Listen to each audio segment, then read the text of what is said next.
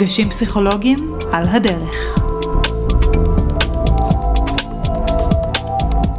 שלום, ברוכים הבאים לפודקאסט State of Mind.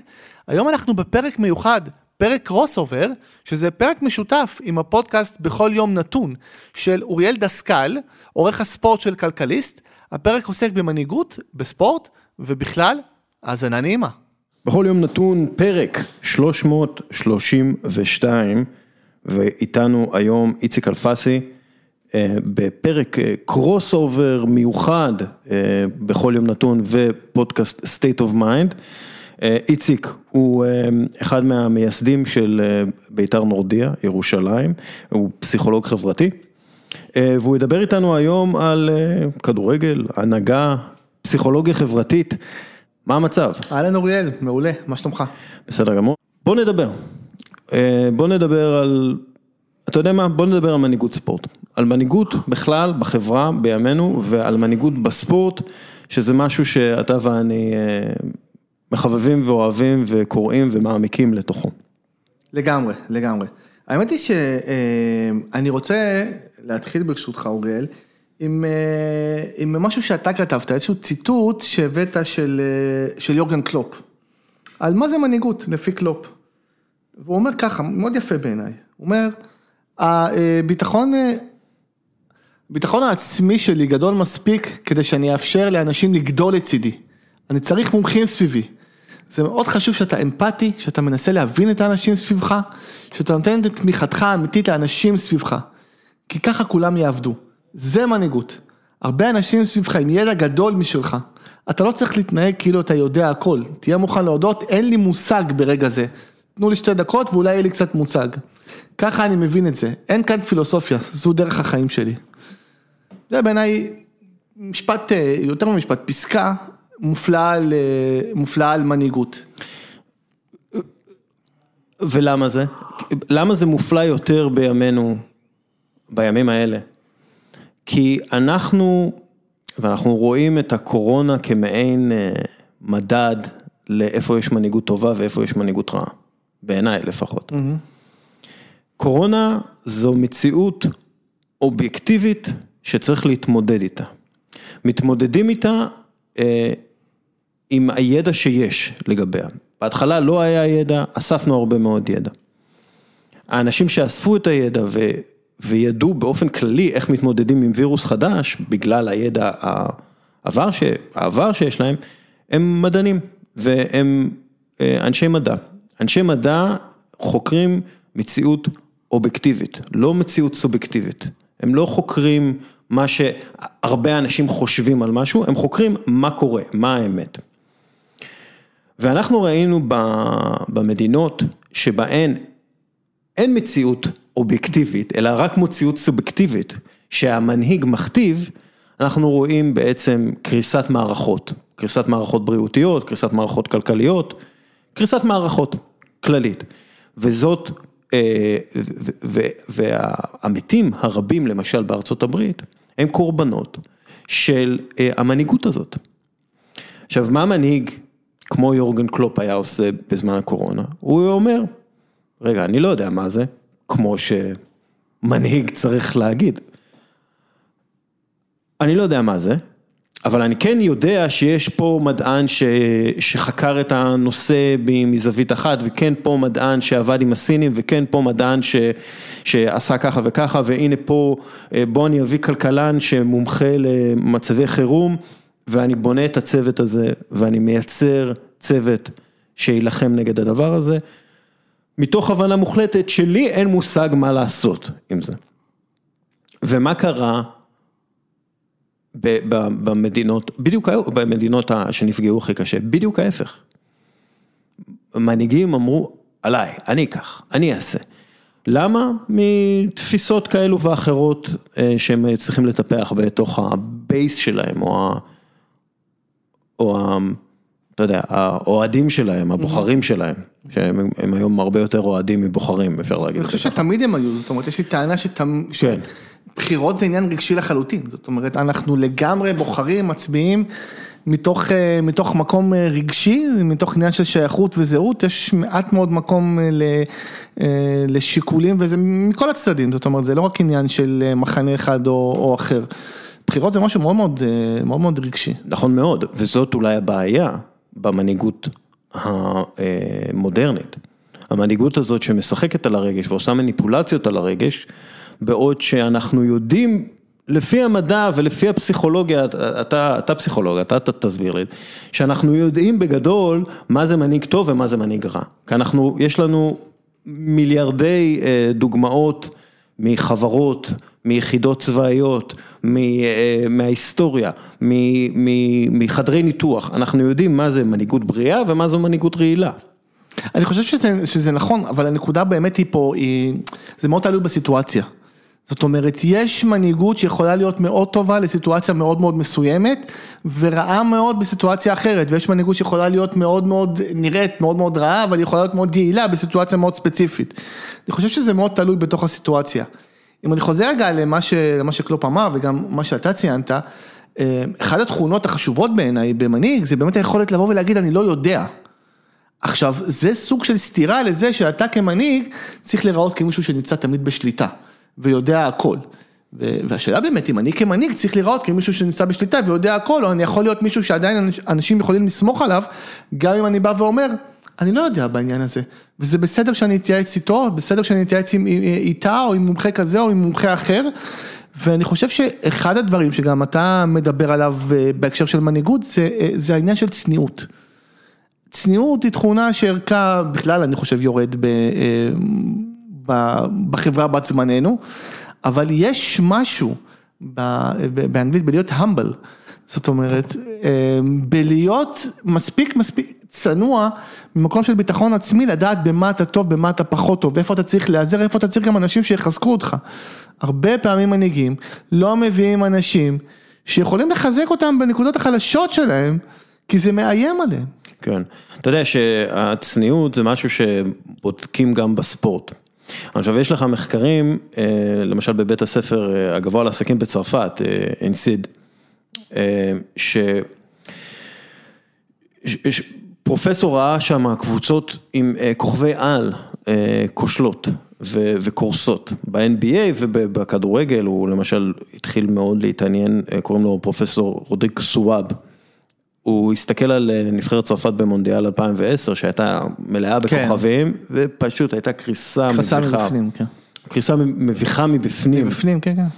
אה, והוא פשוט התחיל לבדוק את העניין הזה של אה, תופעה שנקראת too much talent effect. יותר מדי כישרון, יותר מדי כריזמה, אתה יודע, יותר מדי, גם, גם למשל הלהקות הכי טובות בעולם, כן, אם יש לך יותר מדי כריזמה אצל, אצל הבסיסט וגם אצל הגיטריסט וגם אצל הסולן, משהו שם לא עובד, הם מנסים לגנוב אחד לשני את, ה, את הבמה. וזה, וזה נכון גם בספורט. אז הוא בדק את זה אה, בניסיון אה, אובייקטיבי לבדוק צניעות, mm-hmm. והוא פשוט אה, הלך וראה מה קורה לקבוצות שהיו פייבוריטיות בגלל הפרסונל שלהם. ולא בגלל ההמשכיות או בגלל אה, השווי הכללי של הקבוצה ביחס לכוכב הגדול. לסך האינדיבידואלים. כן, בסך הכל מיני פרויקטים של גלקטיקוס כאלה. כן, הוא פשוט בדק גלקטיקוס, הוא עשה את זה בדרכים המדעיות שלו.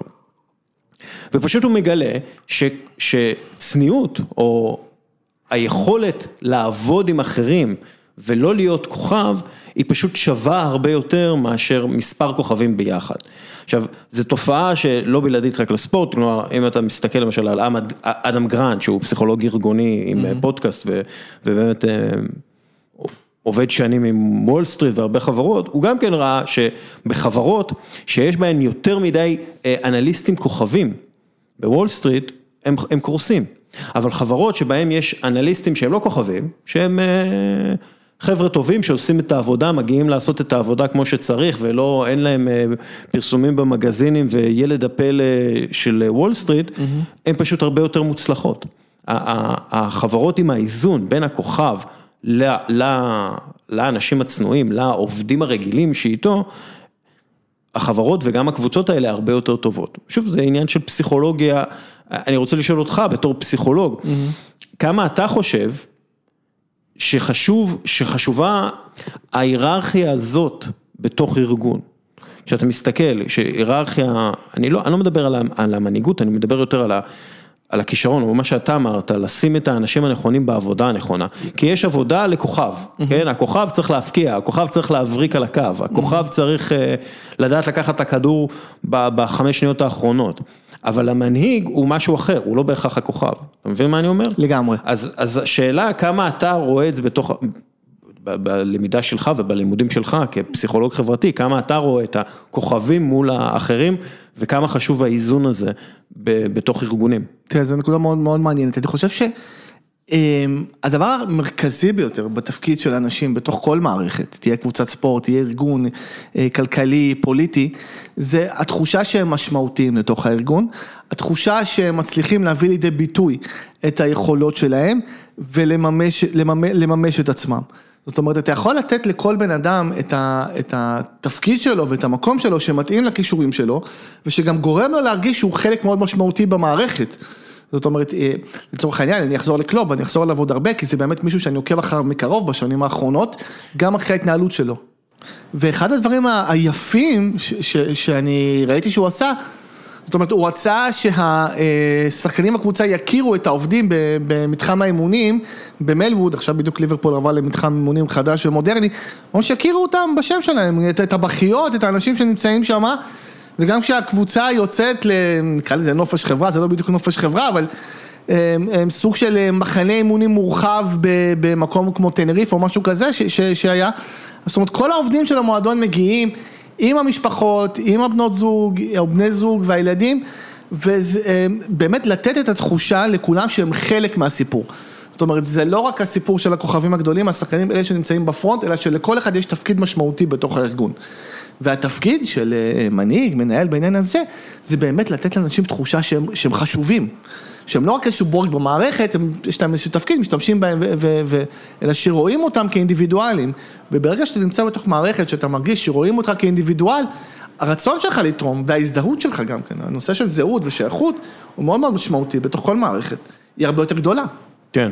אם, אחרת אם אתה לא מרגיש מנוצל, אתה מרגיש שבאת להיות איזשהו, להיות role player זה לא דבר רע בכלל, זאת אומרת יש אנשים שמאוד מאוד גם מתאים לאופי שלהם להיות שחקן role player, יש לו תפקיד מסוים בתוך המערכת, אבל אתה צריך להבין שהתפקיד, אתה צריך להרגיש, צריך לשדר לך, לתת לך את התחושה שהתפקיד הזה הוא מאוד משמעותי וחשוב בתוך הסיפור הזה. כן, וזה גם, אני חושב שזה תלוי בשני דברים. דבר ראשון, באמת הצבת האנשים במקומות הנכונים. זה א' ב' של, אה, של הנהגה. אם אנחנו מסתכלים למשל על סיפור כמו גולדן סטייט ווריורס, הם, הם היו הקבוצה אחת מהגרועות ב, בליגה, ב-NBA, ומה שקרה זה שהביאו את האנשים הנכונים להנהלה, שהם הביאו את האנשים הנכונים להנהלה הספורטיבית, ובנו פשוט אה, מאפס, באמת שינו שם תרבות בגלל שהם העיפו את האנשים שלא נכונים והביאו אנשים נכונים. בסופו של דבר, כשמדברים על הדברים הגדולים האלה, תרבות, תרבות מועדון וכאלה, זה הכל אנשים. תרבות ארגונית בסופו של כן, דבר. זה, זה הכל אנשים, אתה הבאת בן אדם נכון לתפקיד הנכון, אז הוא תורם לתרבות שאתה רוצה. וכשאנחנו חושבים על מה האינטרס, או מה המוטיבציה מאחורי מינוי של אנשים נכונים לתפקיד הנכון, או אנשים לא נכונים לתפקיד הלא נכון, כן, כי זה, זה, זה גם קורה. זה double meaning, כאילו, כן. יש פה, יש פה אה, מטבע אחד עם שני צדדים. הרבה פעמים זה אה, האחריות של המנהיג להביא את האנשים הנכונים למקום הנכון, אה, מתוך מטרה לשפר את הארגון. עכשיו, מנהיגים גדולים יודעים את זה ועושים את זה. מנהיגים שאינם גדולים, או מנהיגים שהם אנשים קטנים, אה, לא מחפשים מנהיגים אחרים שיהיו לצידם, מחפ... או, או אנשים טובים ב- במקומות טובים מבחינתם, הם מחפשים להיות עם, אה, מה שנקרא, עם עוקבים ו, ו, ומעריצים. ו, ופה זה המוטיבציה האישית של כל מנהיג בכל ארגון. כי, כי כשלמשל מנהיג, מתוך איזושהי תפיסה של אה, חשש ממישהו בארגון שיקח את המנהיגות שלו, אז הוא ייקח את המישהו הזה, והוא ינסה להוציא אותו רע. אם זה, בת... אם, אם זה במודע או בתת מודע, הוא ישים אותו במקום שהוא לא יכול להצליח בו. אנחנו רואים את זה בפוליטיקה שלנו. אנחנו רואים את זה בהרבה פוליטיקות, לא רק בשלנו, זה לא, זה לא תופעה רק בישראל, כן, אנחנו, כן, רואים את ודאי. זה, אנחנו רואים את זה בחברות, אנחנו רואים את זה גם ב, בארגוני ספורט, שכביכול אמורים להיות, אתה יודע, הרי ארגון ספורט יש לך את המדד הכי אובייקטיבי שיש, התוצאה במשחקים ומה קורה איתך במהלך העונה. נכון. אה, אז אנחנו רואים הרבה פעמים ארגוני ספורט שמונהגים על ידי איזה יושב ראש, שאנחנו לא כל כך בטוחים במוטיבציה שלו. למה? כי הוא כל הזמן ממנה אנשים אה, לא נכונים לתפקיד, הוא רוצה לשמור את הכוח על עצמו. מנצ'סטר יונייטד זה דוגמה מושלמת. כן. אד וודוורד. אד וודוורד. אד וודוורד והעניין של המינוי המנהל הספורטיבי, הוא כל הזמן מנסה, כן אני ממנה, אני מביא, בינתיים הוא ממנה כל מיני אנשים שלא הכי מתאימים לתפקיד, למה? המוטיבציה שלו היא בעיקר כספית והוא מרוויח אה, כסף, אבל ספורטיבית אה, זה בעייתי. אבל גם ספורטיבית, גם כיף לו לשחק עם ההחתמות ולהחתים את קוואני ו- ולהיות בכותרות, כנראה. כי הוא ממשיך לעשות את זה במקום להביא איש מקצוע אמיתי שינהל את הצד המקצועי של מנצ'סטר יונייטד. כלומר, בסופו של דבר זה הכל זה, והתפקיד של המנהיג פה הוא עצום. הוא עצום, בגלל שהמנהיג, גם בג- בגופים דמוקרטיים, כמו מדינות דמוקרטיות מערביות, אה, התפקיד פה הוא עצום בגלל שמי שמקבל את המנדט למנות את האנשים האלה, אנחנו צריכים להיות בטוחים אה, במוטיבציה שלו ובאותנטיות שלו שהוא אכן רוצה לטובת, הוא רוצה בטובת הארגון ובטובת המדינה ובטובת החברה או מה שזה לא יהיה. ופה אנחנו, אתה יודע, נכנסים ממש לפסיכולוגיה. נכון. כי, כי לך תדע מי זה הבן אדם הזה שנבחר לתפקיד. נכון, קשה מאוד לדעת מה המוטיבציות של אנשים. מה המוטיבציות של אנשים. בכל, בכל, בכל סיטואציה שאתה נמצא בה, אה, בעמדה ניהולית, בעמדה מנהיגותית, יש לך הרבה כוח. וכוח זה משהו שהוא מאוד, זה מוטיבציה מאוד חזקה. זה משהו שהוא מאוד, אה, אה, איך, איך, כוח, כבוד, כסף? כוח, כסף כ- וכבוד, כן. בדיוק, זה מוטיבציות מאוד כף, חזקות. כף, כף. כן, שלושת הכ"פים. עכשיו, הש, השאלה, ו- וזה באמת אדם צריך לשאול את עצמו, אדם ששואף להגיע לעמדות של הנהגה ושואף להגיע לעמדות של ניהול, שואל את עצמו, האם זה המוטיבציה שלי, האם זה מה שמניע אותי, האם זה מה שאני רוצה. עכשיו, זה לא רע, זה משהו אנושי, זאת אומרת, כולנו נהנים מזה שיש לנו כוח, כולנו נהנים מעמדה שבה אנשים מסתכלים עלינו והולכים אחרינו. זה, אין בזה משהו רע. השאלה אם אני רוצה לקחת את האנשים האלה ולהוביל אותם, אותה, א', אותנו כארגון, כקבוצה, כמדינה למקום טוב יותר, האם זה המוטיבציה הראשית שלי? והאם אני באמת רוצה להוביל את האנשים האלה עצמם למקום טוב יותר. אחד הדברים שפסיכולוג עושה, זה לקחת את, ה, את המטופל, את מי שעובד איתו, ולהעביר אותו בעצם, אה, לעבור יחד איתו תהליך מנקודה א' לנקודה ב', להוביל אותו למקום טוב יותר. לא להגיד לו מה נכון ומה לא נכון. לא לבוא עם איזושהי ידיעה שלו, איך בדיוק בן אדם צריך להתנהג, ובמה הוא צריך להרגיש, ואיך הוא צריך לחשוב, ועכשיו לא לשכפל את עצמו. וזה, וזה אותו דבר מתרחש גם, גם כשאנחנו רואים במנהיגות, וחלק מהסיפור הזה, זה גם באמת לתת את ה... את ה לסמוך על האנשים שלך, לתת להם אחריות. והרבה הרבה מנהיגים, הרבה מנהלים לא עושים את זה, א', כי הם חסרי ביטחון בעצמם, זאת אומרת, הם מפחדים לאבד שליטה. כן. וב', אולי הם לא סומכים על האנשים, ופה אני חושב שאחד הכלים החשובים ביותר שיש למנהל, למנהיג, פשוט לבחור את האנשים שאתה סומך עליהם, ולתת להם לעשות את מה שהם טובים בו ואת מה שהם מבינים בו. כן. וזו תכונה, תכונה בעיניי שהיא מאוד, אה, אה, שהיא מאוד משמעותית וחשובה.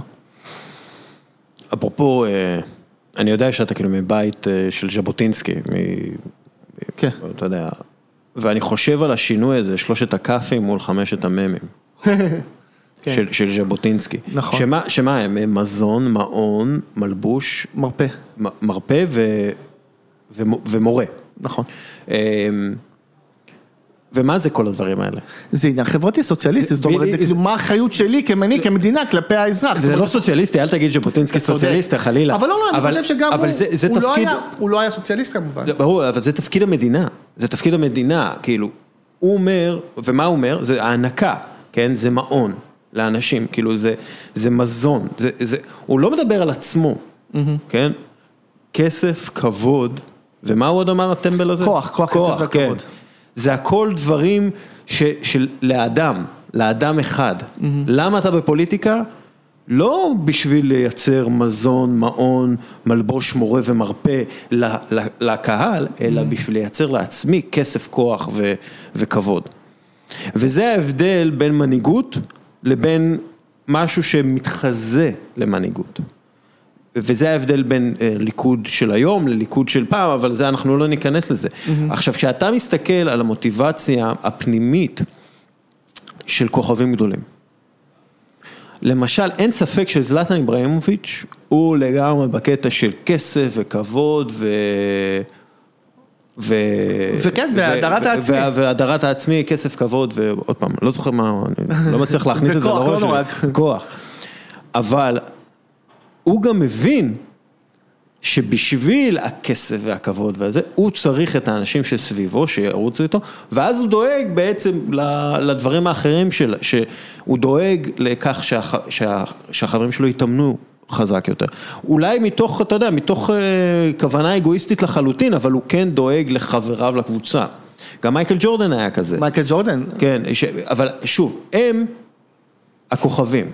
עכשיו, אם הכוכב שלך חושב כסף, כבוד ומה שזה לא יהיה, אוקיי, סבבה, הוא כוכב, זה, זה מטרתו, כן?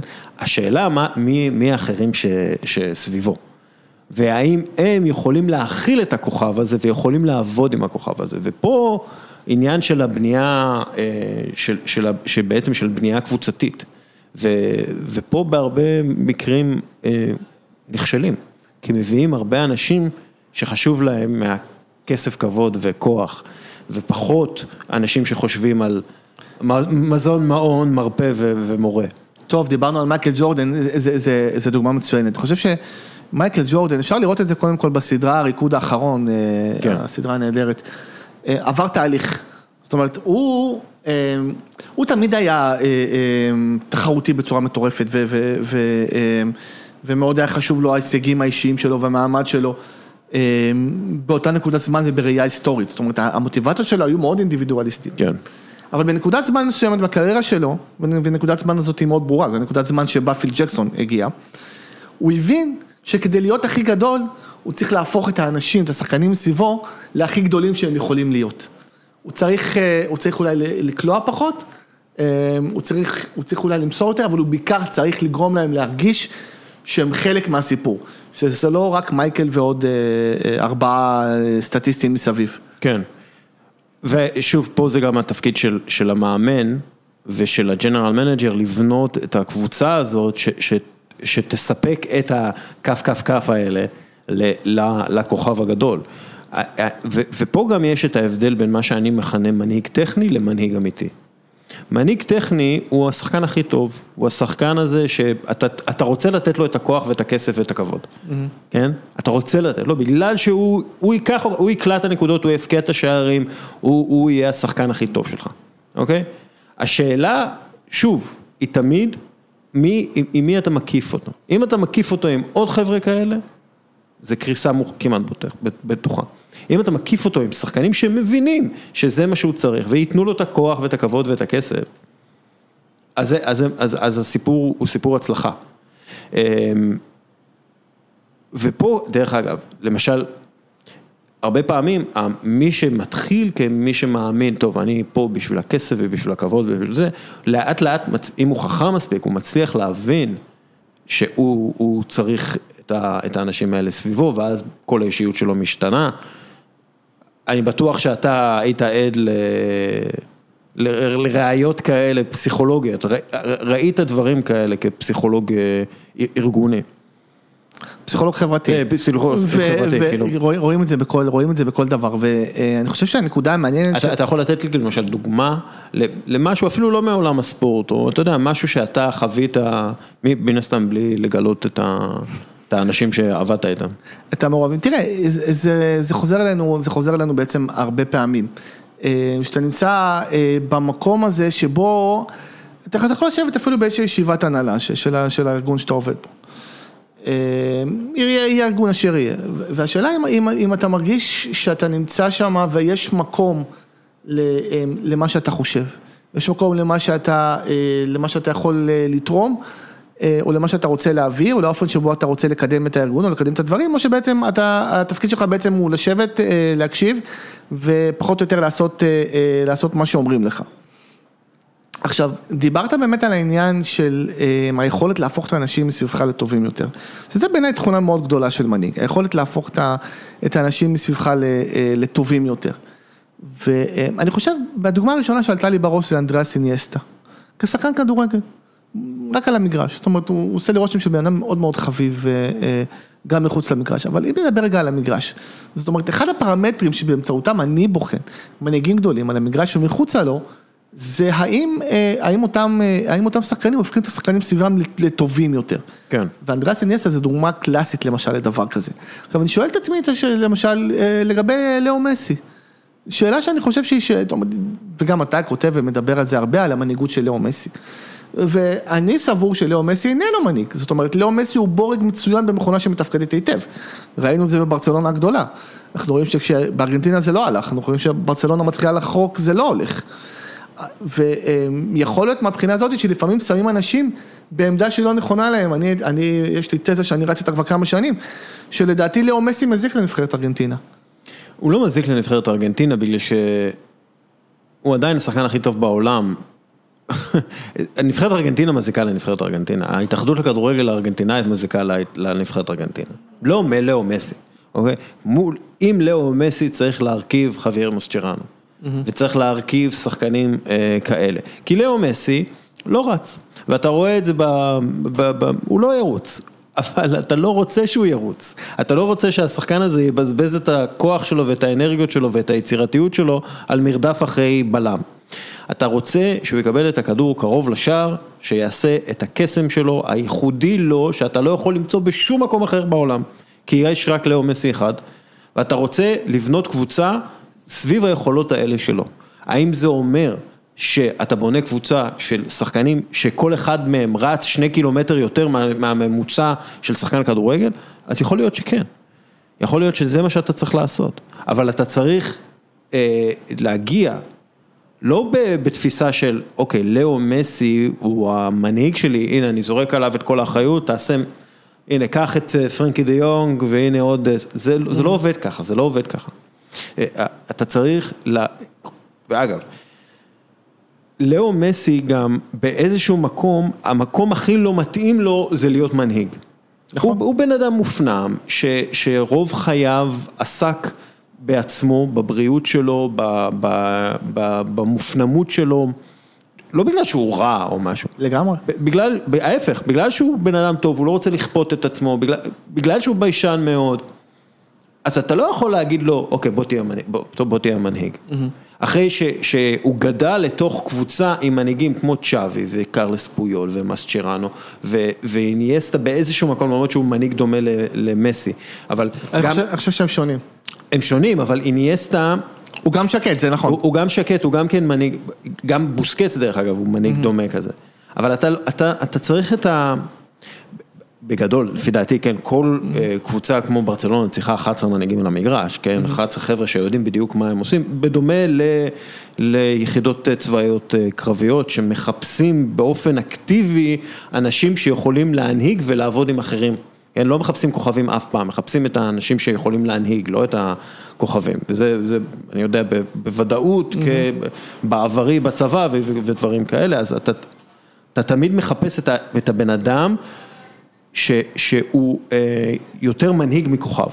אתה תמיד תחפש את זה, אז אני חושב שבברצלונה כזה, אתה תמיד תחפש, צריך לחפש את, ה, את המישהו שהוא יותר מנהיג מכוכב, שיכול לעבוד עם שניים שלושה כוכבים אה, שהם יותר כוכבים ממנהיגים. עיין ערך מסי, עיין ערך אניאסטה, עיין ערך אה, נעימר, כן? בהחלט. ושוב, זה, זה הרבה מאוד תלוי כל, כל הקריסה הזאת, גם של, של ברצלונה וגם של ארגנטינה, זה הבלבול הזה בין המנהיג הטכני למנהיג האמיתי. שפשוט לא, הגופים לא הבינו מה ההבדל בין מנהיג טכני למנהיג אמיתי, וזה, ואתה רואה קריסה, ושוב זה לא קריסה של איזה גוף קטן, של איזה חברת סטארט-אפ, זה קריסה של, של, של מועדון שמגלגל מיליארד יורו, זה קריסה של אה, אומת כדורגל. נכון. זה, זה, זה יותר מזה, זה, זה דברים משמעותיים מאוד. נכון, אני מאוד מתחבר לה- להבחנה הזאת שאתה עושה בין מנהיג טכני לבין מנהיג, אה, תחזור שוב אה, אורי, ב- מנהיג טכני למנהיג אמיתי. למנהיג אמיתי. אני חושב שבמסי זה מאוד מבלבל, כמו שאתה אומר בצדק, השחקן הכי טוב בעולם, בוא ניתן לו את הכדור ונראה, ונראה מה הוא עושה. נקודה מאוד חשובה בהקשר הזה זה באמת העניין, ו- ודיברת גם בצבא, שרוצים מנהיגים, זאת אומרת רוצים אנשים שלוקחים אחריות, רוצים אנשים שלא מפחדים לקחת אחריות. כשאני מדבר על מנהיגות בקורסים שאני נותן על אה, פסיכולוגיה של הספורט, יש דוגמה אחת, סצנה אחת מה, מהספורט הישראלי שאני, שאני אה, מאוד אוהב להשתמש בה ולהמחיש אותה. וזה הסצנה של אה, אה, פסק הזמן האחרון בגמר גביע המדינה בכדורסל ב-1996. או, אה, מי זה? שנייה. זה המכבי תל אביב נגד הפועל ירושלים, שוויון 65, אה, 20 שניות לסוף פלוס מינוס, כדור אחרון של הפועל ירושלים. פיני גרשון מאמן הפועל ירושלים, צביקה שרף מאמן מכבי תל אביב. פיני גרשון בפסק הזמן, מסרטט תרגיל, pick and roll. Pick and roll, קלאסי, תרגיל של מאמן, חסימה וזה. בפסק הזמן של מכבי תל אביב, באותו זמן בלבול מוחלט, כל אחד צועק משהו אחר וכולי, אבל אני רוצה להתמקד בפסק הזמן של הפועל ירושלים. כי רגע לפני שהשחקנים חוזרים לפרקט, אדי גורדון, שיושב בצד כל פסק הזמן, רואים את זה בטלוויזיה, אה, רואים שהוא לא מרוצה. ואז הוא זורק לפיני גרשון, לא pick and roll, לא pick and roll. זאת אומרת, לא תרגיל, אני לא רוצה תרגיל. אז הוא אומר לו, מה אתה רוצה? הוא אומר, הוא אומר, open, open, זאת אומרת, תנו לי את הכדור כן. ואני זה. ואז רואים את פיני גרשון שנייה מתעשת, וארז אדלשטיין עוזר שלו היה זורק לו איזה מילה, ואומר לו, שלך, שלך, נותן לו. וכמובן הסוף אה, מוכר, אדי גורדון לוקח את הכדור, עושה את, את הסט ומביא את הגביע להפועל ירושלים בפעם הראשונה. ו, אה, והרגע הזה הוא רגע מאוד מאוד חזק בעיניי, משתי הצדדים. א', מהרצון הזה של אדי גורדון לקחת אחריות, לקחת אחריות, הוא רגע, הוא רגע מאוד גדול גם מבחינתי, מבחינת פיני גרשון. זאת אומרת, לשחרר. פיני גרשון כמאמן כדורסל רוצה תרגיל מסודר, יוצא לחסימה, pick and roll וכולי. הקטע הזה של לשחרר ולהגיד, אוקיי, אני סומך עליך. אני סומך עליך, ואדי גורדון אמר אחרי זה, הוא לחש לי באוזן, תקלע ותלך לנשיא לקחת את הגביע. כן. זה רגע מאוד גדול, וזה רגע גם מאוד גדול בעיניי מהמקום של אה, אה, אדי גורדון. מהמקום של גם לקחת על עצמי את האחריות, אבל גם כשהוא לוקח את האחריות הוא אומר, אה, אתה סומך עליי או לא, רואים את זה בזה, אתה נותן לי או לא, אתה נותן לי או לא. אני, הוא, היה, הוא צריך את, ה, את, ה, את, ה, את הגב הזה. את הביטחון העצמי. הביטחון. את ה- את הביטחון העצמי. גם אדי גורדון כן. הגדול, שכלה מלא סלי ניצחון, היה צריך לקבל את הגב הזה מהמאמן שלו, וזה רגע מנהיגותי מאוד גדול בעיניי. ויש, אתה יודע, למשל ארסן ונגר אומר שההבדל בין ביטחון, בין אה, ארנב לחילזון זה ביטחון עצמי. כלומר, אם, אם. אם, אם, אם אתה לא במאה אחוז בטוח שהמאמן, יהיה לו את הגב שלך, הוא, הוא מאחוריך, אז אתה תהיה מאית שנייה יותר אה, הססן, וזה מה שההבדל בין כוכב ענק לשחקן בינוני. המאית שנייה הזאת, כי אנחנו מדברים גם בכדורגל וגם בכדורסל, זה עניינים של מאיות. מאיות בין הצלחה, סנטימטרים בין הצלחה לבין אה. בין כישלון. ואנחנו, אה, הביטחון העצמי, כשכולם בפלואו, ומדברים הרבה על פלואו ב- כן. בפסיכולוגיית. הספורט, על הזרימה, על הזון, על להיכנס לתוך זה, הרבה מזה זה עניין של, של ביטחון עצמי בעצמי, כלומר ביכולות שלי, שמשהו שאני אוסף דרך אימונים, ובביטחון העצמי שאני בתוך הקונטקסט הקבוצתי, שזה המאמן, שזה המאמנים שאיתי, זה המילה הנכונה רגע לפני שאני עולה למגרש. אה, זידן מצוין בזה, כן, אתם מדברים הרבה, מה זידן מביא כמאמן? זידן מביא כמאמן שלוש, שלוש, שלושה גביעי אירופה, זה מה שהוא מביא כמאמן, ושתי אליפויות. נכון. כי הוא, הוא יודע להגיד בדיוק לשחקן, כי הוא היה שם, הוא היה הוא, הוא יודע להגיד בדיוק מה, מה שהשחקן צריך לשמוע רגע לפני שהוא עולה למגרש, רגע לפני שהוא במשחק אה, קריטי, בשביל שיהיה לו את הסנטימטר הזה, שיהיה לו את המאית אה, שנייה הזאת. וזה, אתה יודע, כשאנחנו מדברים על כדורגל וכדורסל, זה, זה משחקים של זמן וחלל, זה זמן, זה זמן ושטח. כמה שטח אני מייצר לעצמי ובכמה זמן אני עושה את זה. ובזמן ובשטח הזה, הרבה מאוד נכנס לתוך הביטחון. ביטחון עצמי משפיע על זה. אה, אה, אם אני סומך על החבר שלי לקבוצה, משפיע על זה. זה הדברים שבונים קבוצה, ה-intangibles, הדברים הבלתי נתפסים, זה בדיוק הדברים האלה.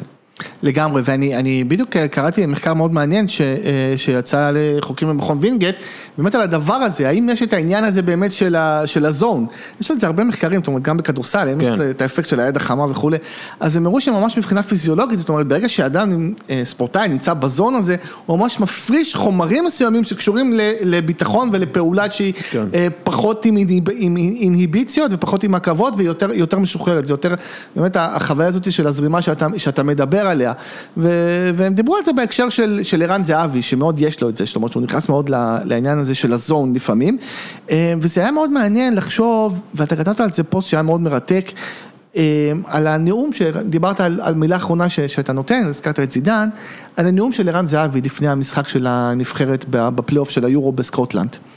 ואתה נגעת שם בנקודה שגם התחברה אליי במקום האישי לחוויה שלי, ש, שאני מאוד מאמין בה. וערן זהבי דיבר שם ואמר, אני לא, לא פורץ לפני שאנחנו עולים לטורניר גדול, והוא בא לכל אחד ואמר לו, תקשיב, אתה חייב, זו ההזדמנות האחרונה שלך, זה זה זה. אתה דיברת על זה שערן זהבי בעצם דיבר על עצמו. כן. והוא לא חיבר את המשחק, את האירוע, למשהו בעל משמעות גדולה יותר. כמו למשל למדינה, למצב של המדינה. עכשיו, אמ, ו...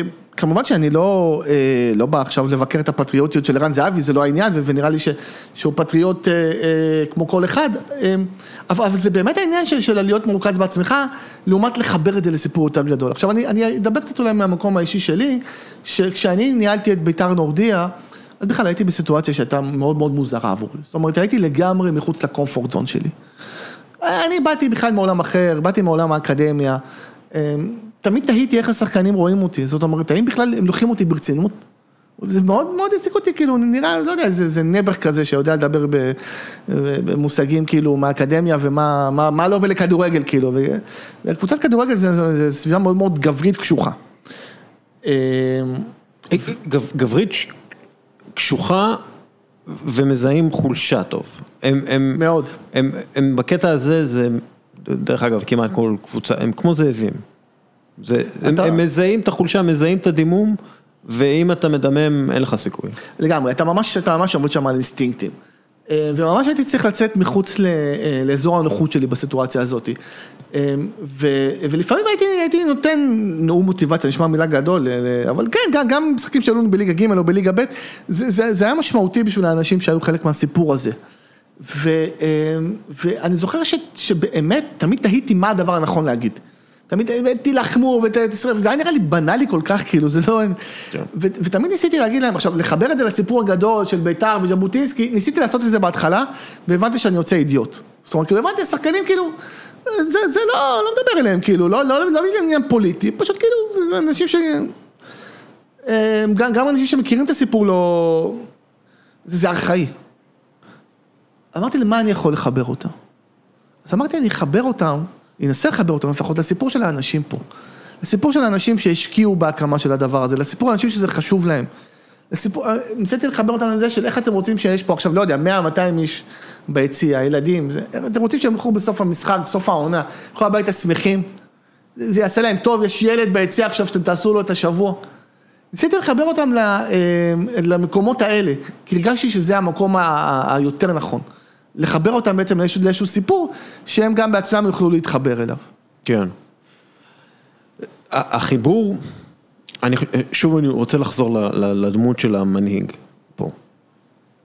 ברגע שהזאבים האלה בחדר ההלבשה מרגישים שאתה לא אותנטי, נכון.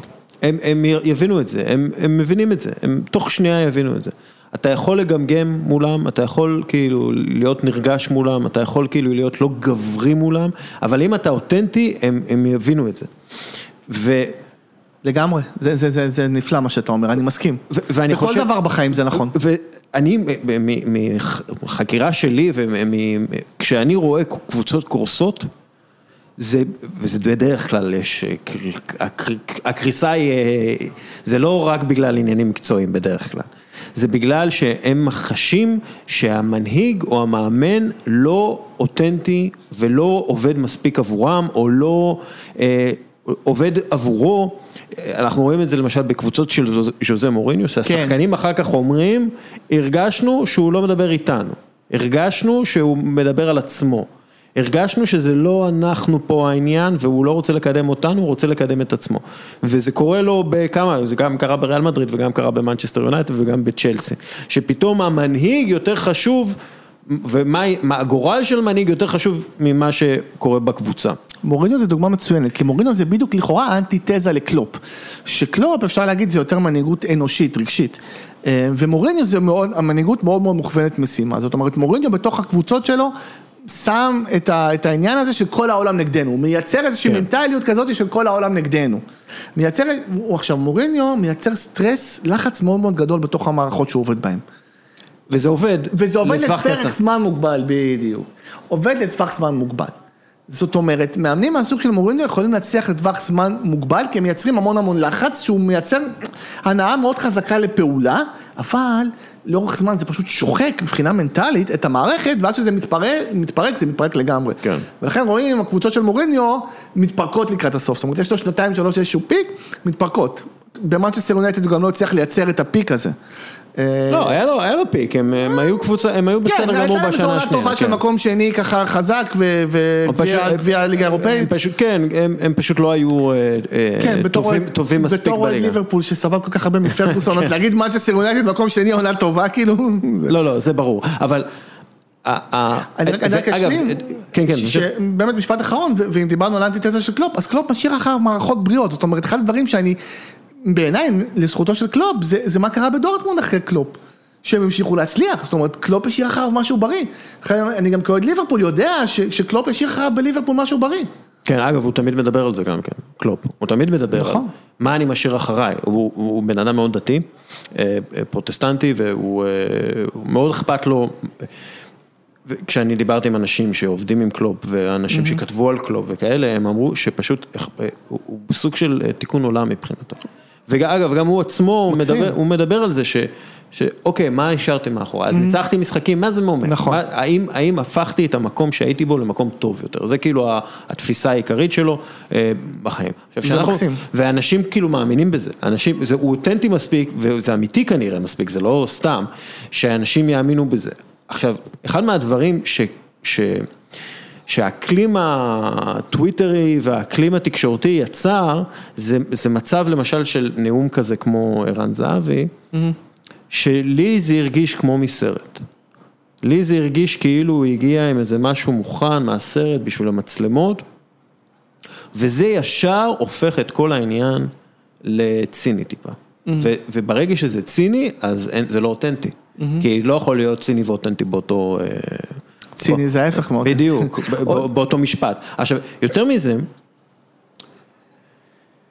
כשאנחנו, כשהדברים שהוא אומר שם, אתה אומר שזה כאילו ממש מגיע מתוך איזה תסריט הוליוודי כזה שהוא הריץ על עצמו, ושהוא תופס אותו בידיים ואומר לו, תאמין לי וזה. כן. עכשיו, כשאנחנו מסתכלים אחורה על המנהיגים הגדולים בספורט, ואנחנו יודעים מה הם עשו, כי אנחנו, יש לנו ראיות לזה ועדויות לזה בספרים ובווידאוים וכולי.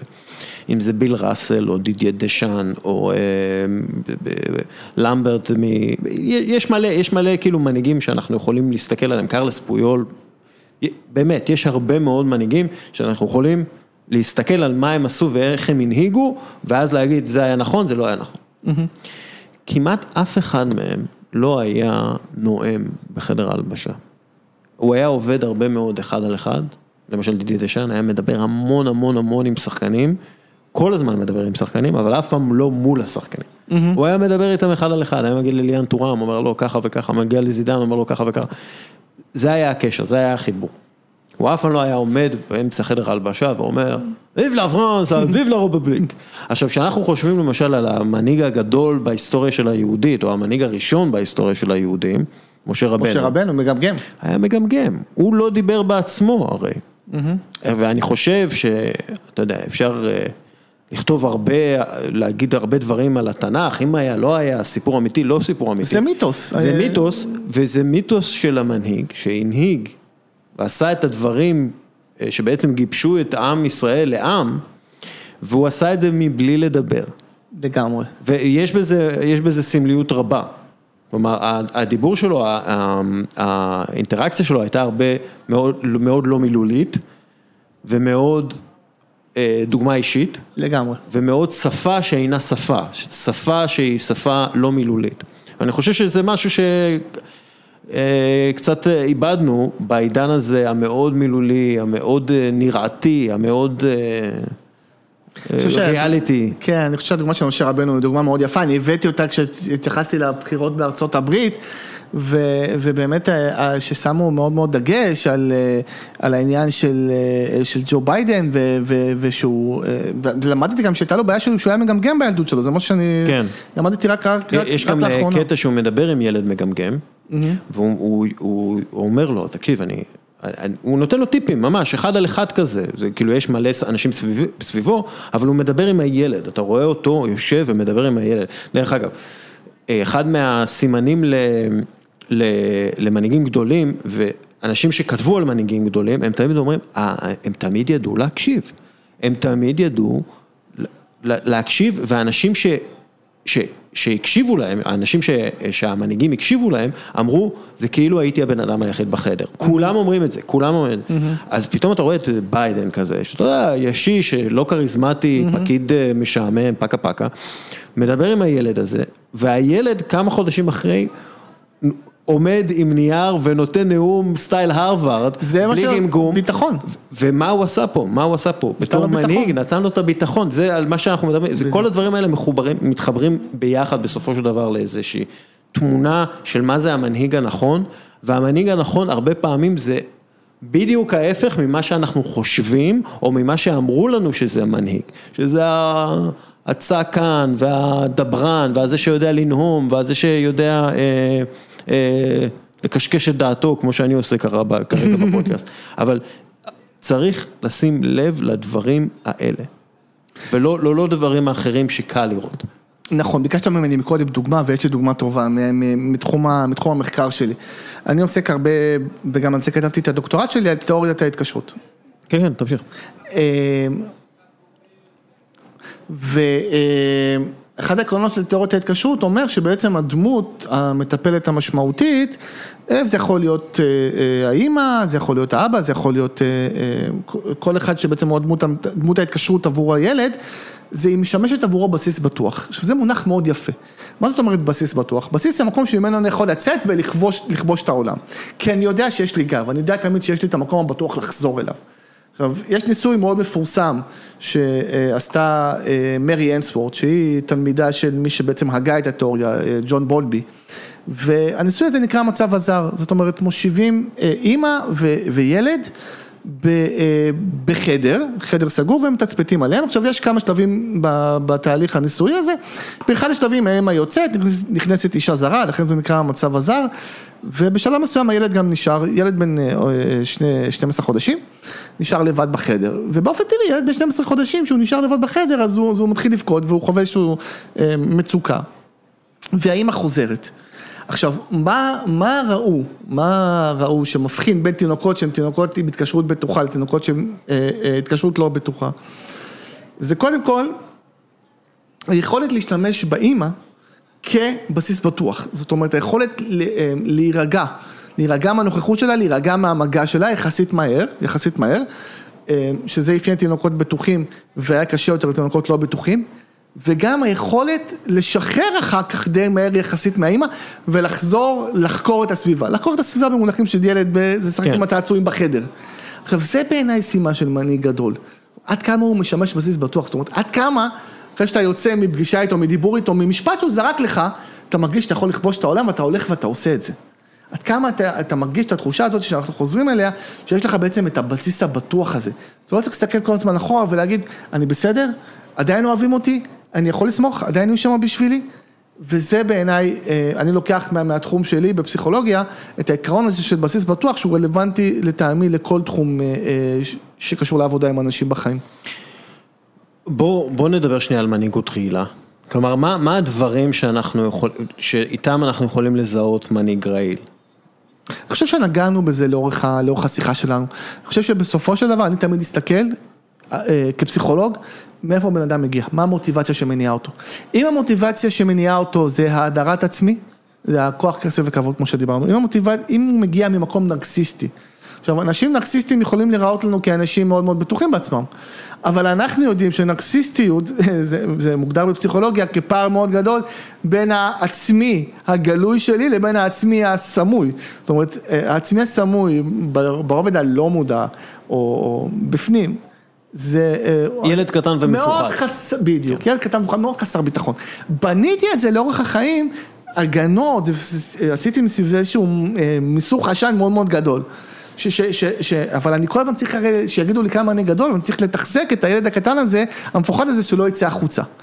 וכשאני, אותו ילד קטן, הוא זה, הוא זה שבעצם פועל בתוכי מבפנים, אז אני לא יכול לתת לאף אחד לגדול מסביבי, אני לא יכול לתת לאף אחד לגדול מסביבי, כי אם מישהו יהיה גדול, הוא יכול להפעיל עליי, ואז פתאום אותו ילד קטן חסר ביטחון, הוא יגיד לי, תראה, אתה רואה, הוא יותר טוב ממך. כן. אני לא שלם. וזה קורה הרבה גם לבריונים, שכשאנחנו... בריונים הם מגיעים מהמקום הזה. כן, כן, שילדים שמדברים איתם, למה אתה עשית את זה? כאילו, למה הכית את הילד הזה?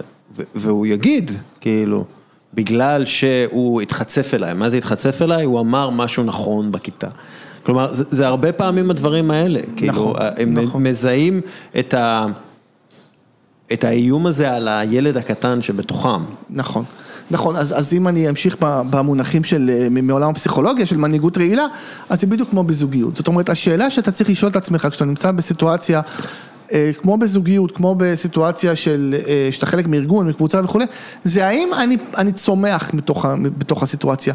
האם, האם הסיטואציה הזאת הופכת אותי לאדם טוב יותר, לא, לא, לא, גם בפרמטרים אובייקטיביים, אבל בעיקר האם אני מרגיש שאני מממש את עצמי, האם אני מרגיש שאני מביא לידי ביטוי את הייחודיות שלי, האם אני מרגיש שאני נהיה גרסה טובה יותר של עצמי, או שזה מחבר אותי, מצמצם אותי, אה, מדכא אותי במובנים מסוימים, ולא תמיד אנחנו מרגישים את זה. כן. אבל אם אתה שואל אותי מה ההבחנה בין מנהיגות טובה למנהיגות רעילה, זה בעיניי ההבחנה. אם אתה נותן לאנשים סביבך לצמוח, הופך אותם לגרסה טובה יותר של עצמם, או שומר אותם מאוד קטנים, כדי שאתה תיראה גדול.